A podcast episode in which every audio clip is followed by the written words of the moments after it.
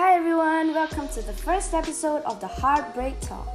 I'm going to share with you my personal experience of bullying. To me, bullying affected my emotions and motivation to continue trying in life. It started when I was 9. It was because I loved sports, spent most of my time with the guys. The girls who used to be nice to me stopped talking to me and started bullying me. At that time, I wanted everyone to like me, so I just kept quiet to not cause trouble. As time went by, the bullying got so bad that I started losing interest in my studies and hated school. They would bully me physically and mentally. When I reached the age of 13, I went to secondary school where I felt that things wouldn't be the same. It was okay for a year or two until I made friends with the wrong bunch. I thought that if I joined them, I could be favored by everyone.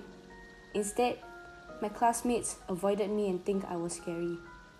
When I finally realized that I could no longer fit in, I dropped out of school. My parents thought that if I dropped out of school, I would be hanging around until late every day. Instead, I stayed home because I started to have suicidal thoughts and wanted to die. At that point, I hated myself so much that I continuously had flashbacks of the bullies and the remarks they made when I was 9. I was so afraid to go out that I locked myself in. There were times where I almost gave up.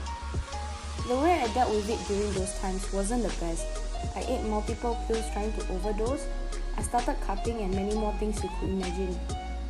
I thought that dying was the only escape from reality.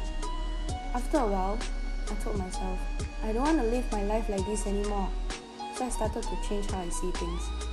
Some of the methods that helped helped me were number one, I started sharing how I felt with someone who I trust, like my parents. Number two, I repeatedly told myself every day that I was good enough and I don't have to care about what others say. Number three, dare to try and don't be afraid to fail because failures are the steps to success. I hope my methods will help you to feel better and love yourself. You only live once, so instead of just wasting your time thinking about people who dislike you, why not think about how you want to live your life? Thank you for listening. See you guys in the next episode. Bye.